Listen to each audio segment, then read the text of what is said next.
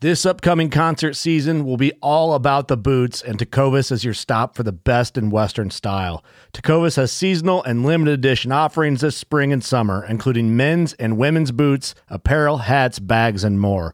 All Tecovas boots are made by hand in a time honored tradition with timeless styles that are always on trend. And Tecovas has first wear comfort with little to no break in period. It's hard to find this level of comfort paired with this level of style. Stop by your local Tecova store, have a complimentary drink or two, that's WCB style, and shop new styles. The smell of fresh leather and friendly staff are at your service. Many stores even have leather custom branding to make your boots truly personalized. And with regular live music and events, there's no in store experience like it. If you can't make it into a store, just visit tecovas.com. That's T E C O V A S.com. They offer free shipping on all boots, as well as free returns and exchanges, and ship right to your door. Go to tecovas.com and find your new favorite pair of boots today. Fishing like a local isn't just about catching fish. It's about connecting with the environment and the people who call it home.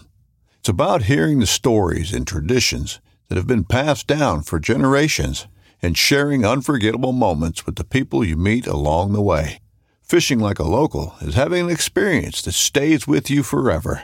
And with Fishing Booker, you can experience it too, no matter where you are.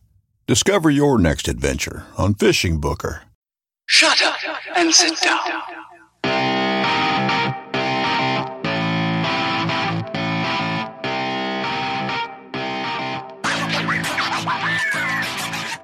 Hey everybody, Adam and John back with another episode of the Bowhunter Chronicles podcast. We are at the Deltaplex once more with um, Nick Percy of Killer Food Plots.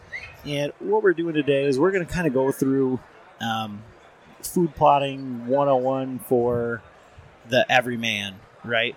And Nick over here is the Billy Mays of food plotting. Like, if he doesn't know what he's talking about, he's going to 100% get you to invest in what he's talking about. This guy is so passionate. You know, he doesn't drink, he doesn't do anything. McDonald's iced tea is one of his vices, but food plots are Yeah. his drug. So, how are we doing today, Nick? And, and, and what do you think about that? Hey, we're doing great, man. I appreciate that. Thanks for that intro. And yes, I am a uh, unsweet McDonald's iced tea addict for sure. So it's worse things to that and peanut M and M's. I talk about those a lot too, but uh, too funny. So, so one of the things, you know, we cater more to the small plot of land, um, private or a public land guy. Mhm. So, a public land guy isn't going to be able to do a, a, a food plot. No, But I think Michigan, for us growing up, has always been, you know, that five to 40 acres. Yep. Right? Yep. So you're going to have an opportunity, whether it's your grandpa's farm or, or something like that. You, you live on this plot where you may be able to put in a food plot. There's always deer around, but you can't quite pattern them. You can't, you can't Yep. do it. So, so how do you view that sort of thing? And I guess to, to start off, like, what is your background with with food plotting? So I started food plotting 29 years ago, which is really hard to believe that it's gone by that fast. But my buddies were uh, big deer hunters. I was a huge fisherman. Couldn't if I wasn't at work, I was standing in the river until the wee hours of the morning. And and uh, as you know, I don't need a lot of sleep because I go about 20 to 22 hours a day most days. But um, my background, in, I had a green thumb, which is now what it is today um, has turned into killer food plots. And I started doing food plotting, and I didn't know anything more than a lot of people this year who have historically been baiting to draw their deer in. I started in a similar situation, other than I just didn't hunt at all. Um, when I was 19, I started doing the food plotting thing, failed miserably for two years, didn't understand sunlight so much, didn't understand the the, the soil, man, is our soil challenging. Um, we have extremely sandy, or I call it the Michigan dirty sand, uh, or we have clay, a little bit of gravel, or some combination of those two things. Very limited, uh, good quality loam exists in the state that hasn't already been farmed or in a farming program for some period of time. So, what we did is I started out to get that education, and I got signed up with one of the bigger companies in the industry um, at that time in 1989 that 1990 time frame, they were the first specific seed company to grow whitetail food plots. And honestly, I made the trip down there several different times. I didn't learn anything about food plots. You know what I learned how to do? Run a shotgun to kill cottonmouth and run a chainsaw in the middle of the river to cut down tree jams because I told him I was a hard worker and I was willing to do what I needed to do to cut my teeth to learn. And driving to Tennessee on a just out of high school budget, I worked three jobs. I've always been busy. You know me. I don't sit still. But, um, you know, so all my money was going into that and my fishing. And I was learning and I was trying to get better at the food plots. And I evolved from that into raising whitetail deer because I wanted my own test specimens. I wanted to learn. I wanted to understand not only what do they need nutrition from a nutrition standpoint, but what are their habits? How do they act? How are their social interaction? And that through that process, um, I launched what is, uh, essentially is my base business of ground up property, where I manage properties. Um, timber management's in my in my family history. Uh, our property up in Mecosta on Horsehead Lake. My great uncles were timber barons from ni- from 1887. The original cabin that's still there today. That was the logging office for their business. Wow. So I've got a lot of that history. My grandfather has taught me about timber. My father taught me a bit about timber, although that wasn't really wasn't his thing. But we burned wood when I was younger, save cost. My parents were young when I was born, so we had to, yeah, put the pennies together to make it work. But they taught me hard work. They taught me how to um, to appreciate the land, to understand uh, what it has to offer, to really take it in. My dad was a huge fisherman, upland bird hunter. He did a little deer hunting and such, but that's besides the fishing, those were his retreat with his buddies to go do the hunting stuff. So I didn't learn hunting until I learned it from my buddy and my buddy's dad at 20 years old. I shot my first deer. It was such a cool experience, but I just enjoyed being in the woods. I did a lot of napping.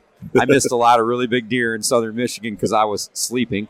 Um, but I, I just really enjoyed the relaxation of hanging out in a tree stand. But then as I started to get more involved in developing the soil and building the soil and then learning about the different plants, species of seeds and those type of things, that's when I really grew kind of the whitetail uh, side of my business and uh, really started to venture out. So, in that evolution as a hunter, as a deer farmer, as a horticulturist, Yeah, I, I don't yeah. know. Um, where do you start with that? I know, you know, we listened to Nick just, I mean, give his whole spiel, the whole thing. I mean, at ATA, you know, you're selling to, you know, thousands of acre, you know, guys that have everything. So for the small plot guy or whatever, where do you start? Because uh, personally, this is the way that I feel. Is like you're going to go in and you're going to go, okay, well, I don't have. Everything seems to be an afterthought, right? So Yeah. you're going to be like, well, a soil sample here, or what about this? Well, they say this one's better, this is better. Well, I can just get clover. Um, you know, you went into a lot of how the deer actually utilize what you're feeding them. Correct. And so, h- how, how does that enter into the? So, very important is that soil test. If you're new to food plotting or if you've been in it for a while and just don't feel like you're getting the results you need, you're probably not fully understanding your soil.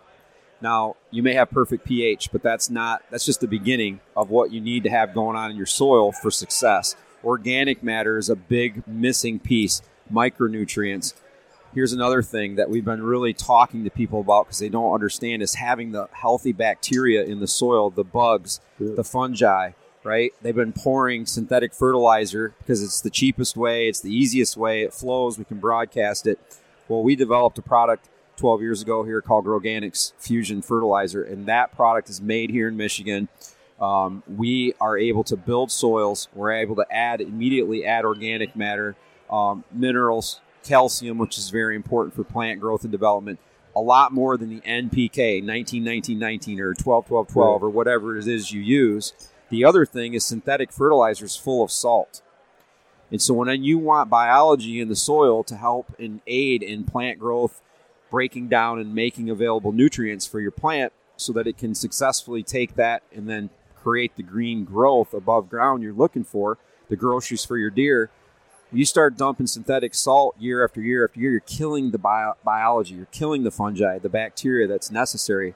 when you look at farmers, they use synthetic fertilizer. It's cheap, it's immediate, boom, we're done. But what else are they pouring in in truckloads and truckloads and truckloads? Manure. Yep. And the manure is full of bacteria and, and full of that fungi uh, consistency that's building the organic matter and the bacteria, which the soil needs to be efficient and to be alive and working. If you keep squelching it with more and more salt, eventually your productivity drops, drops down, and it's gone. Or if you have, like we do, the dirty sand, everything drops out the bottom every year, and it's just hard to build up. Well, we developed Groganics Fusion and our Groganics Hydration to build that soil, replenish the things, the micronutrients, carbon, calcium, natural NPK, and organic matter, putting minerals into the ground that the plant can take and then transfer to your deer, etc. And we're able to produce a lot more tonnage per acre out of our food plots, have success, and ultimately be able to have more groceries come time for hunting season, the winter months when things are hard and crucial uh, for the deer to have food sources. Make sure that they're on your property so you're drawing the deer in.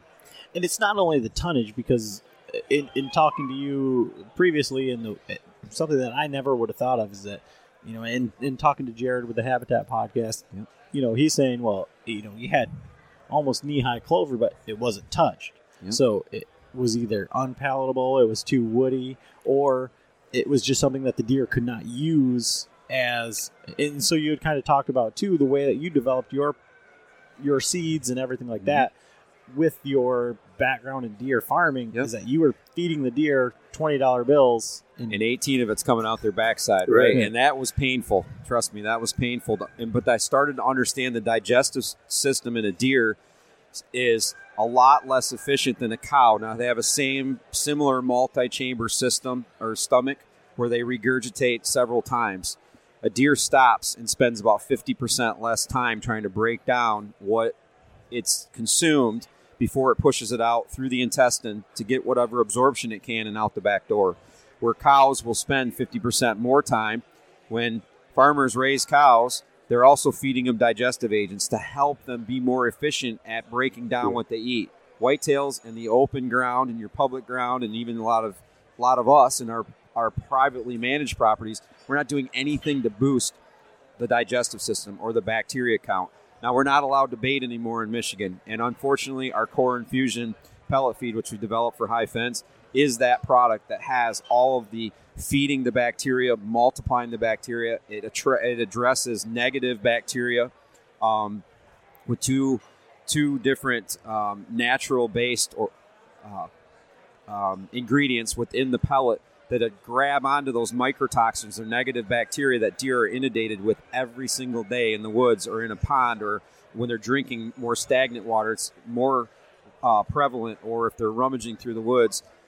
We don't have that capacity. So now what we need to do is we need to start to focus on natural browse and natural food. So that's where our selective timber harvest comes into play on properties. We go in and we want to regenerate natural food understory from seven foot to the ground. Um, I never try to replace Mother Nature. I just come try to come alongside her in the different seed species, which was your point that you were speaking to earlier, is that the seed species make a big difference in the quality of the forage, the digestibility. So I use the analogy. I want it to be it's, it's all fibrous, but we want it to be like a well steamed piece of broccoli as opposed to an undercooked piece of asparagus. And if any of you had asparagus, asparagus, whether you like it or don't like it, it's a little more uh, woody, stemmy, and you almost can peel it out of your teeth when you're done eating it, unless it's well steamed where it falls apart. So we want that for those deer to be able to break down. Um, we're dealing with brassicas. We don't want a big, thick, rubbery cabbage leaf. We want a thin romaine lettuce type leaf so that deer are able to have a chance to break that down and extract the vitamins, the minerals, the, and the carbohydrates out of that, other than just to fill their gut and then poop it out the back door, right? We want them to benefit from it. And so that's where I started to learn about there's different species that produce different uh, characteristics in the plant, and it's not just the leaf or the stem. We want the we want the whole plant or as much of the plant as possible to be utilized by the deer and to be eaten, not just stand there. You spent the money, you spent the time, two things that are very precious in our lives these days. There's never enough money, and we certainly don't have enough time. So when you put that to work, you want your money and time to go to work for you, and that's where we have taken the steps, done the research, the seed growers we work with, the products that we put in our bags, they produce results uh, for the customer, and that's that's critical for me. That's what we're known for doing. Besides being passionate and jumping up and down on my skin about whitetails, I want to make sure that when people buy one of our products, they get value. So for the the poor man's food plot, the guy that doesn't have the equipment, the guy that doesn't have the one of the things that we we face uh, personally, you know, I've I've got the the whitetail hunter's dream, right? We've got 240 acres in the UP. We've got a cabin. There's a creek that runs through it. There's a 15 acre field. It's seven hours away, so I can't go up there and you know. Uh, round up the whole thing and then come back in two weeks and then mow it down and then come back in two weeks and plant it and then come back and Yep. you know even with all of that I, I can't allocate that time that sort of And the resources, and, yeah. yeah, it's an investment to drive seven hours. So and so if you have 10 acres here where you've got one spot where you mm-hmm. could put in a nice kill plot or something mm-hmm. like that mm-hmm. but you'd have a lawnmower and a weed whacker uh, what what do you what do you say to that guy how, how do you So we have products for several different applications that you can do with a little bit of your muscle power and a heavy tine rake. Um, as you mentioned, a weed whacker it can be a great asset and tool. You've got one to take care of your yard. You can put it to work in the field for you. What we do is we we always suggest a soil test. So we do soil testing. Um, Twenty-two dollars off the website. We mail it out to you. You take multiple soil samples from an individual food plot, mix them up in a five-gallon bucket, send us about two and a half cups of that to the lab. We'll analyze that within about 24 to 40 hour, 48 hours of receiving it in the lab. Email your report, and we get on the phone. We give you a 15, 20 minute consultation. We will help you. It's it's once you read the first one, they're pretty straightforward. But for those that have never seen one before, it's like, uh, what is this, right? It's Greek. So we just explain to them, here's where your, it's all in color coded bars with low, uh, very low, low, medium, optimum, high, and very high. And they're all color coded with the key things that you want to be looking at. We give a pH and we also give you an organic level to know where you're at in your soil because that organic level dictates how much moisture and nutrients can stay suspended in the root zone of your plant, which ultimately translates into your success. We do a soil test. Once we know, we can write that recipe, help you write the recipe of what you need to do. Go out to that spot that you want to plant a little eighth acre, tenth acre, quarter acre kill plot or whatever. Take broadcast or uh, spray your Roundup or grass and weed killer, whatever your poison is that you want to use. But I use Roundup, but it doesn't matter. Whichever one you want to use, spray that on your plot. Wait the recommended amount of time. Once it's dead, you can take our Groganics Fusion fertilizer, broadcast it over the top of that dead vegetation, just walk through while it's still standing. Take our Deep Woods blend, which is made to go from full sun down to two hours.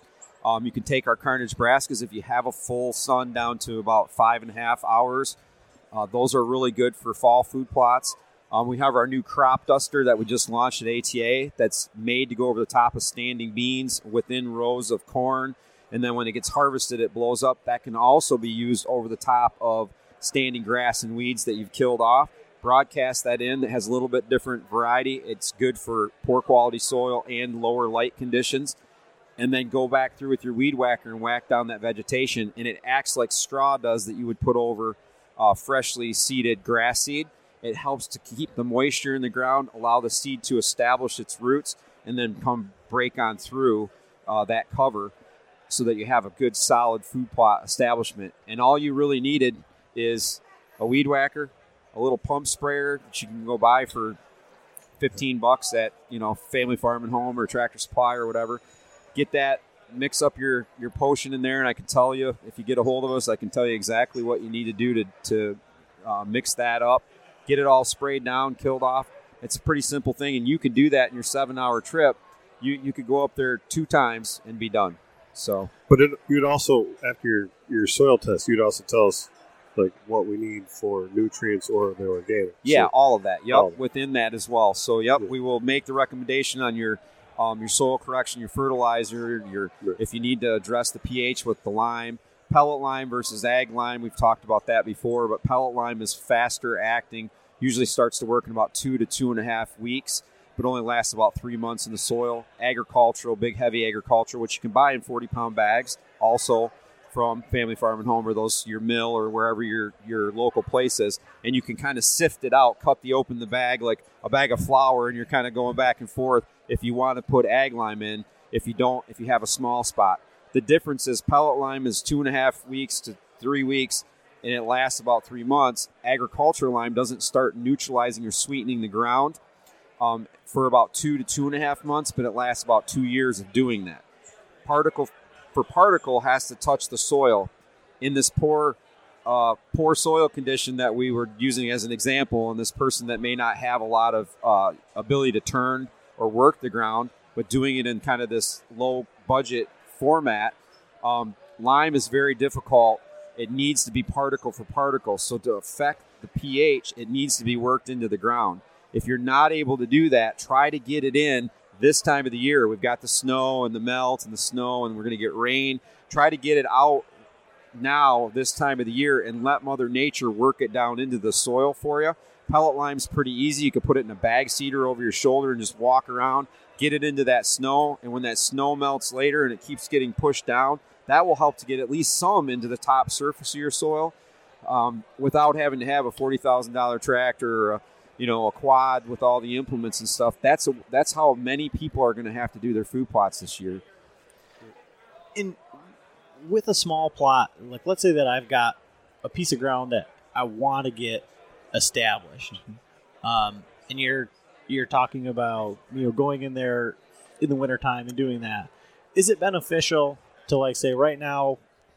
Because I I I'm thinking solely on deer movement, right? So even if I were to go out there and do some sort of frost seeding right now Yeah. with something that's going to take that I want the deer to start to look at that as a you know We're still a How- couple months away from that. but Yep. how do you yeah when and how do you decide that you're going to do that So, as far as what are the deer movement, where am I going to try to do it, or well i guess the way that i've always looked at food plots in very inexperienced but is that uh, field of dreams right you sell me the field of dreams Yep. if i plant it they will come Yep. right so, so- where are we putting it? Why are we choosing one spot over another? That kind of thing. well but like let's say i have 10 acres and i have one spot oh, that is I gotcha. Uh, that I don't have to go in there and cut out all this stuff. So I I have this spot where I have it in mind. How do I make the deer want to go there?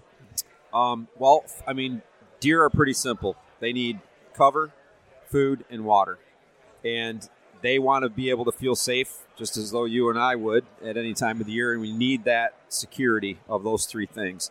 So, if you can add a food element and you already have a water element, that's great. If you don't have a water element, they're going to be moving to a water element. So, placement of the food plot can be critical um, in conjunction to say the water source that's on your neighbor's property or it's across the road. Where do we want to try to draw those deer to? Say we have agriculture and i can never compete with beans and corn. I can't tell you the number of times i've heard that. But if you put a if you put a snack kill plot in your property and you're able to draw the deer to create those habits regardless of whether you have implements or no implements you get that food source that is going to pull those deer into your property i don't know if that's the answer to what your question is maybe but What what I'm thinking is like more of an establishment perspective. Oh, like start so- from scratch. yeah. So so can I go What in the steps? and what can I go in, in in the winter right now and do some frost seeding? okay. Throw my throw my seed out there, get Okay. something that the deer want to go to. Maybe put a camera on it and see what I'm getting to see if it's worth doing the next step or so March or April is when you're going to do frost seeding. So our KFP Resurrection Clover, our Chicory, um, and our Cold Play are all frost seedable varieties, which is good because the Cold Play is really good for whitetails and turkeys. The other two are also good for for both, but Cold Play is kind of focused.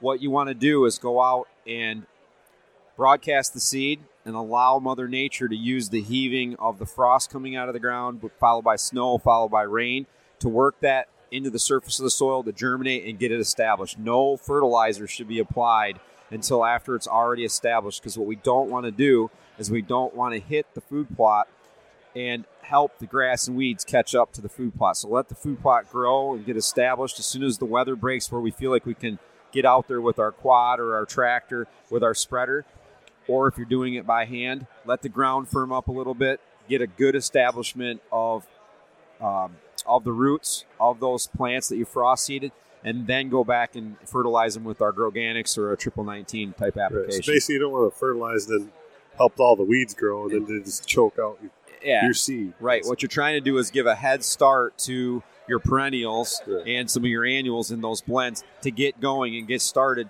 establish the roots, choke out any chance of the sunlight getting to the ground so you don't get the grass and weed um, uh, implication going on in your food plot. So like, like what Adam's talking about, the the average guy like we would be. I mean, obviously we couldn't go out and get a soil sample right now when the ground's froze. So would we still want to start like a, uh, Frost seeded? Oh yeah. or would we want to wait? You just- can you can go out right now and get and you can go out depending on how determined you are, you can get some soil. So So- first off, So that that's I can't doesn't work for me. okay. So, that's what I'm, that's. I guess that was my question. So it's okay to go out Yeah, now and try yeah. to get it.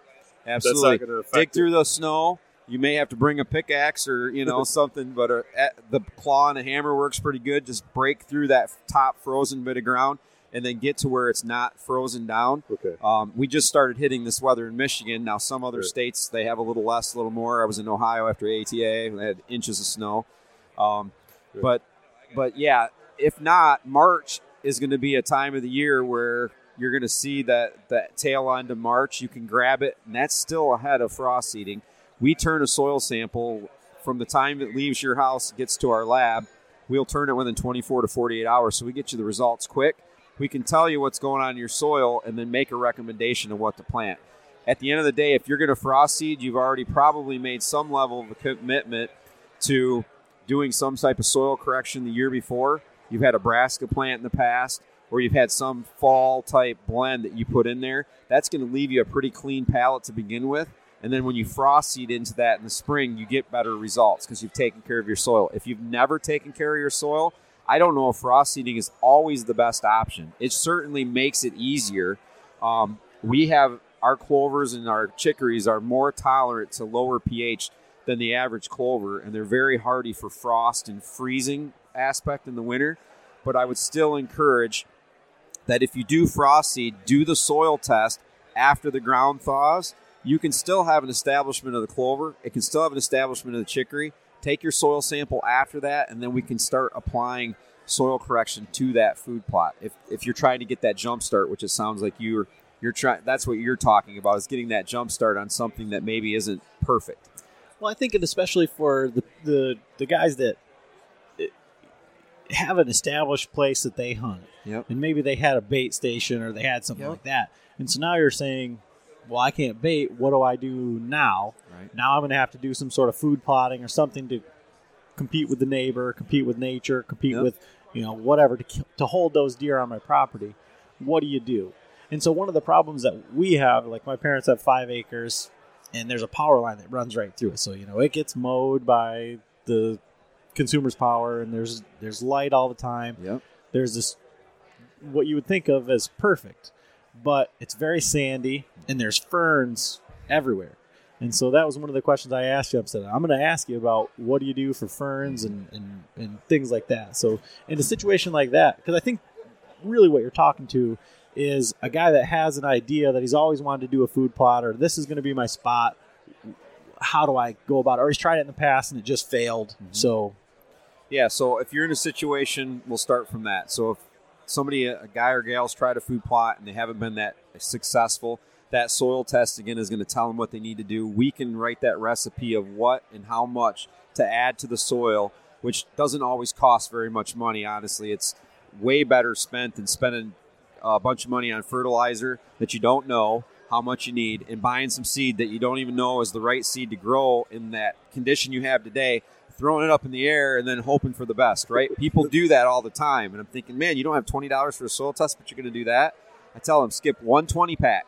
And you'll be the first one drinking a beer on opening weekend and while everybody else is out freezing their butt off in their blind trying to kill their buck right? Because if you take care of doing that soil test take care of your soil it's going to produce not only more growth or more green vegetation, but a higher quality, more preferred flavor and the texture and that you know that well steamed broccoli versus that undercooked asparagus um, result in the food plot which is going to be more desirable for your for them to go to your food plot versus your buddy that's on the other side of the property or your neighbor or whomever.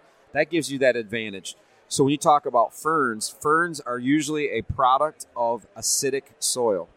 So when you fix acidic soil, you will not have as much ferns. So our Groganics hydration, which is a bulk version of our Groganics fusion fertilizer, we call it the fern burner because we not only fix the soil in the organics and we build up the soil, but we we transform that soil in a fairly short order, and it does, it takes away the ideal conditions for ferns to grow. So you're raising the pH. Up. You rate we raise pH, but you're also bringing the the organic matter. You're bringing Right. the biology back in. You're bringing the minerals in. You're bringing the micronutrients in. You're setting a stage that is not ideal for ferns. Ferns grow in usually very crappy, poor soil conditions. They usually like shady conditions, some, but they do grow in full sun.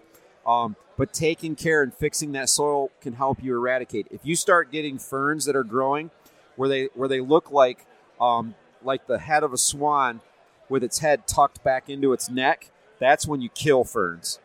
Is when they're just about to open up. That's when you want to spray to kill the ferns, and you have to use the right killer to kill those with a broadleaf killer. And a broadleaf killer is a ground sterilizer. So for 30 to 45 days, you're not planting anything, but it will. It's like a pre-emergent. It'll keep anything new from coming up, and then at that 45 day point, that's when you can go in there, do the rest of your soil correction, and get planting.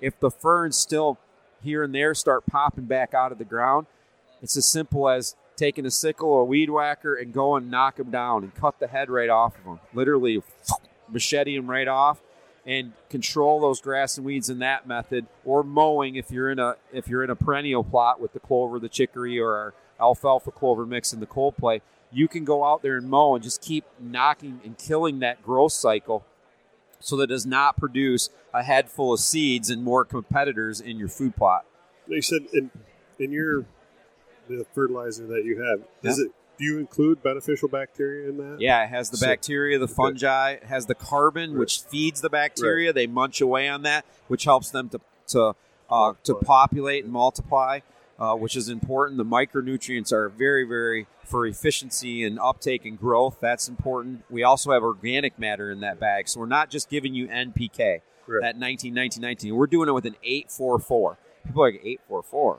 I have to put a lot more of it on. Nope. Nope. because it's natural and it's easier for the plant to take up and there's no salt so we're not trying to combat all this negative. We don't have the negative. We have positive upon positive upon positive and it's all immediately available. And we were talking about ph and i had a, a good analogy earlier. When you think about one granular of your soil that ha- and you have poor ph think about it as locked in jail. And that all the nutrients are locked away and the roots are trying to get in from the outside. They they want to go in and they want to get into that cell. They can't get to the cell to pull the available free nutrients. They're free they're already there but they're not freed yet. So when you add lime you open the cell of that jail cell that's locking in the nutrients and you open that allowing the roots in to access what's inside that cell or all those available nutrients. Those are free to you with very inexpensive lime application. Lime is like $36 a ton for ag lime. Pellet lime if you buy it at a family farm and home when it's on sale it's $3 a bag for 40 pounds. It's so cheap and it's in, in releasing those available nutrients without having to put gobs and gobs of fertilizer in that. But that's what a soil test will tell you. You're doing it in a more efficient way. You Absolutely. use less less of the, the fertilizer yeah because it, it we call it newt lock. right Right? The pH is wrong, so we're gonna free it up, right and so you don't have to have as much because now the plants can use it yeah more readily. Right. Yep. What's there and, and what you're adding is more available to the plant too because it's not it's not being uh, drawn away and locked up. So So I know we've taken up a lot of your time. I mean, we're there people buzzing around here, and Nick he's waving and saying hi, and I'll get you in a second. Um, just one thing that I wanted to talk about that I think I'd like to hear. I think would be good for the listener is, is things that I don't necessarily think of when I think of food plots, and that is your screening products and things like that. Like what you were talking about is making the deer feel safe. So maybe you're not feeding them, or you're not planning something simply to feed them, but it's also to point them in a certain direction. Yep. So, can you talk a little bit about that and how to do that on a, maybe in placing a food plot or setting that up on a small scale? Yeah, absolutely. Well, Border Patrol was designed 19 years ago by, inspired by um, some of my higher end customers that I was asking them, hey, what do you need? What do you need us to do on your property? They said, well, you know, um, if you can get more deer to move during daylight hours, that'd be nice. You know, I said, oh, sure, no problem. I'll tie them to the tree for you too, right?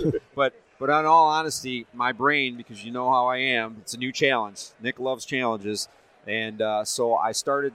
I, I did all kinds of things: Egyptian wheat, sorghums. I used corn. I I used uh, climbing vining peas. I tried to do different grasses, warm seasons, you know, from perennials to annuals, and different things. And what I landed on is ultimately Border Patrol today. It's an annual growing. It, it grows from seed to full height in 75 to 90 days. It, it full height can be somewhere between eight and 14 foot tall. But what I found early on is people were not very open to screening. They didn't understand the benefit, and they said, "Well, my plot's only one acre. I can't give up." And that, in those days, when I first started, I needed 14 foot of their entire perimeter, so that when it turned brown, the deer couldn't see in or out of the food plot. The whole purpose of Border Patrol, which is now on the outside perimeter, I go eight foot wide. Now I'm not taking up as much, and we have 40% food in it. We have a climbing vining spring pea and a forage soybean, so we're feeding mid 20s, very available nutrients and high in a in a protein food source that the deer need to recover, to replenish their body, to build their body. 80% of a deer's diet through spring and summer needs to be protein, 20% carbs. So that's really an important piece. That border patrol, what it does is it creates more daytime movement in and out of the food plot where they feel safe, which is the point that, that you made early on. What el- what other benefit from border patrol is that when a buck can stand off in the woods and you're in your stand for the 13th time, and guess what? The buck came, he saw, and he left, and you thought you got skunked again. The reality was he was there all 13 nights you were hunting. He just never had to go to the edge of the food plot because he could stand in the woods and look out over that whole field, and there were no girls and there were no competing boys, and he had no reason to go stick his nose, his his body, or any part of himself into that field during daylight hours in a wide open area. But as soon as we put Border Patrol up, we create a wall with Border Patrol. And then we create the openings where we want the deer to go. So they hit the wall and we direct their pattern, down, their, their movement down to the opening. When they enter into the food plot, we immediately have a teed off wall right there, which forces them to walk from one end of the field where they entered to the other end of the field. How many times has a deer cruised a tree line just outside of your bow or crossbow or even maybe your gun range? You're not able to reach out and shoot that deer or feel comfortable. Well, we put a wall there. The reason I do that is I don't want him to see the whole food plot. He's got to make a commitment. If I'm going to go look for girls and I'm going to go look for competing boys that are in my in my uh, area, I'm got to enter. And now I've got to walk to the end of that teed off wall and come around the corner. What this does for the customer that's sitting in a tree stand over the food plot is where that teed off wall has an opening. You have a tree stand, you can get a deer within 20 yards of you. When they come around, they're not looking in the trees for you as you're shaking on that big buck, right? Trying to get your knock put into your loop and be able to draw your bow or be able to shoulder your gun without shaking. It gives you time because they look around that corner at that next corridor. They're scanning. They're looking for predators first. They're looking for coyotes, wolves, cougars, bobcats. They're looking. They're looking for you and I to make sure you're not in the food plot.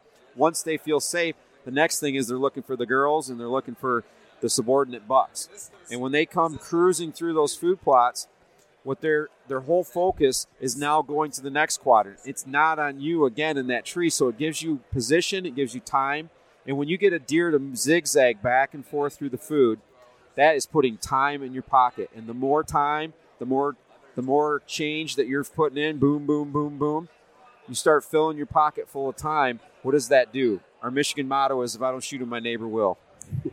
right? We got to own it. We all need T-shirts, right? Because we've all been there. I, admittedly, I was that that way for a long time.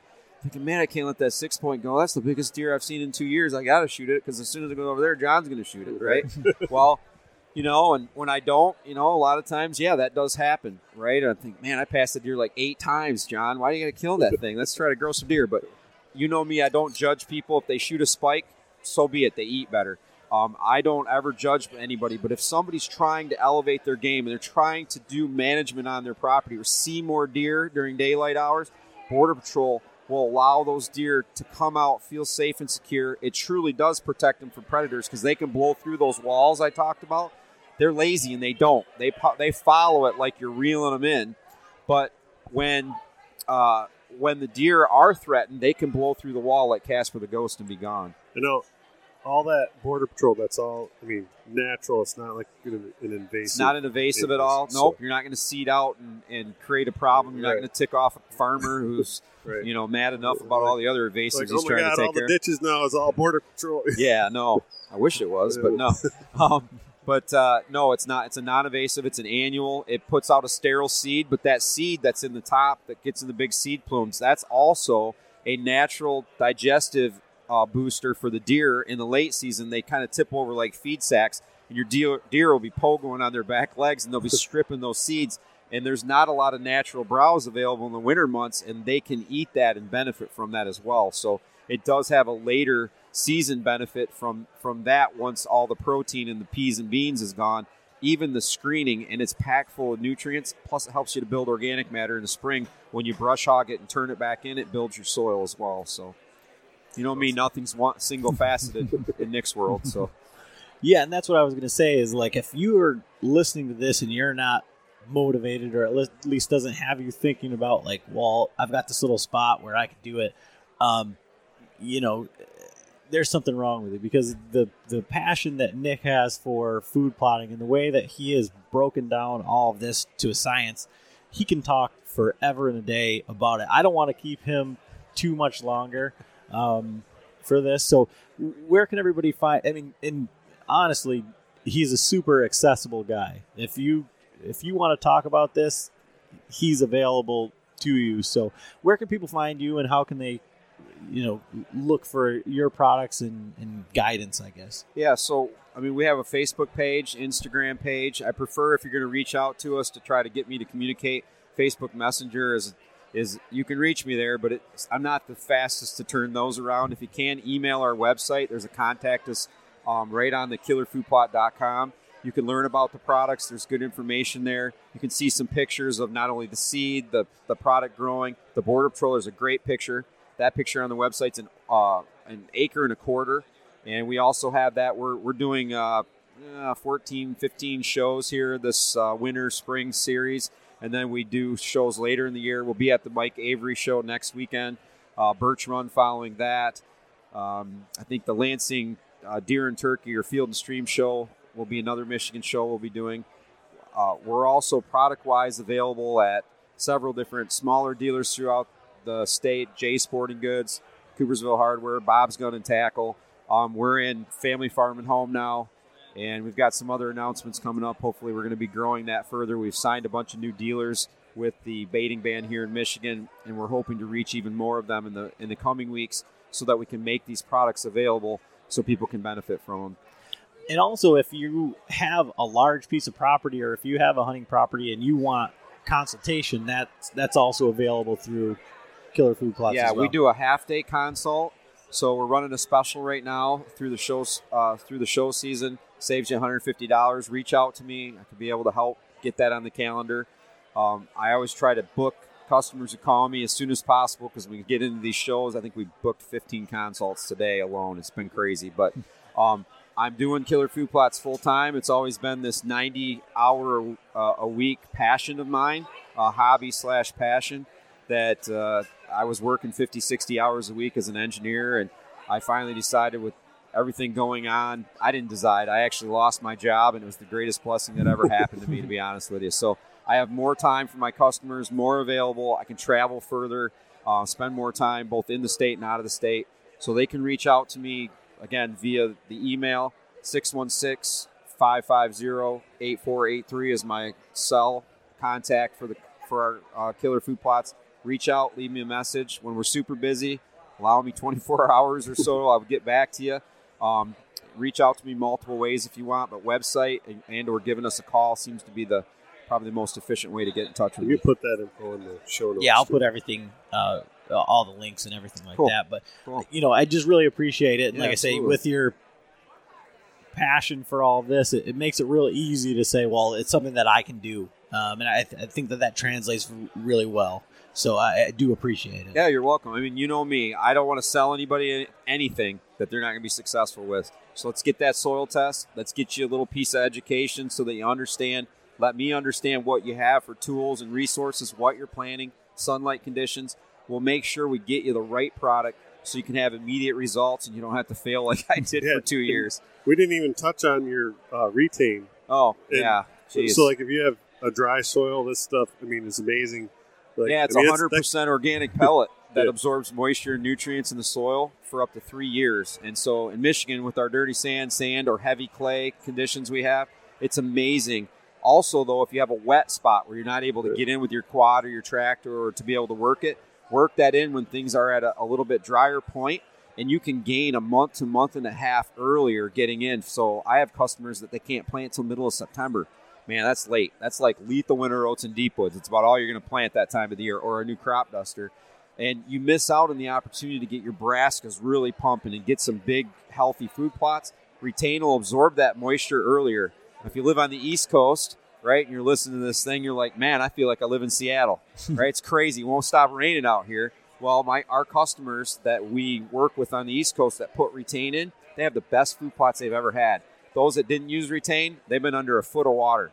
So each one of those little pellets in the retain, it's about the size of a turnip seed, can absorb 300 times its original weight in moisture and nutrients. That's about the size of a shattered piece of uh, windshield glass, kind of an oblong chunk, um, quarter inch thick or so. That's how big each one of those pellets can get. And as they swell, they're also displacing the soil, allowing oxygen to flow at the root level. And oxygen and moisture are just as important. I want to touch on one thing before I jump my own self off of here because I got to talk with people about public land hunters. What are you going to do? We have our Suffuse products. It's a liquid spray attractant and cover scent. We have them in synthetic, in our deer urine synthetic, and in the natural certified uh, ATA supplier. All that stuff we have to do now. Um, our cover scent and attractants in our white oak acorn, our sweet corn, our red apple, sugar beet for those of you that live in the thumb, because nothing is better than a sugar beet when you live in the thumb. Right. Poor apples, deer don't care about apples. they want more sugar beets. So they're like me and my peanut M&Ms. But we have some different things. We also have a scent eliminating uh, black dirt. Anytime you turn the ground, deer are always curious to that. They're coming because they're looking for finite roots and, and trying to get into that, that level to get some nutrients out of the soil. That black dirt eliminates all other scent on you, on your clothes, on your boots. You can also use these sprays to check thermals and wind direction on your way into a stand. People don't ever think about it on the way in. Thermals bust you before you even get to the stand most of the time. Understand your thermals. So that's a great product. Some of it's available at Family Farm and Home or off our website as well. But that's the only option: food plots or scent attractants this Right. year. And we want to continue to educate and show the value in our Suffuse product. Um, we give 10 ounces in that, in an ultra mist, so it should last you the better part of the season. Um, unless you're soaking yourself in some black dirt, um, yeah, you know. But we, we're all about value and whatever we do, and, and that it works. And we don't sell a product unless it does. I launched a mineral at ATA two years ago, and I had a couple of bad uh, reviews from some of my field testers. I never sold a single bag of that. I pulled it out. I had thousands of dollars invested because I'm not going to sell a product that doesn't work for every single person um, every single time. So Awesome.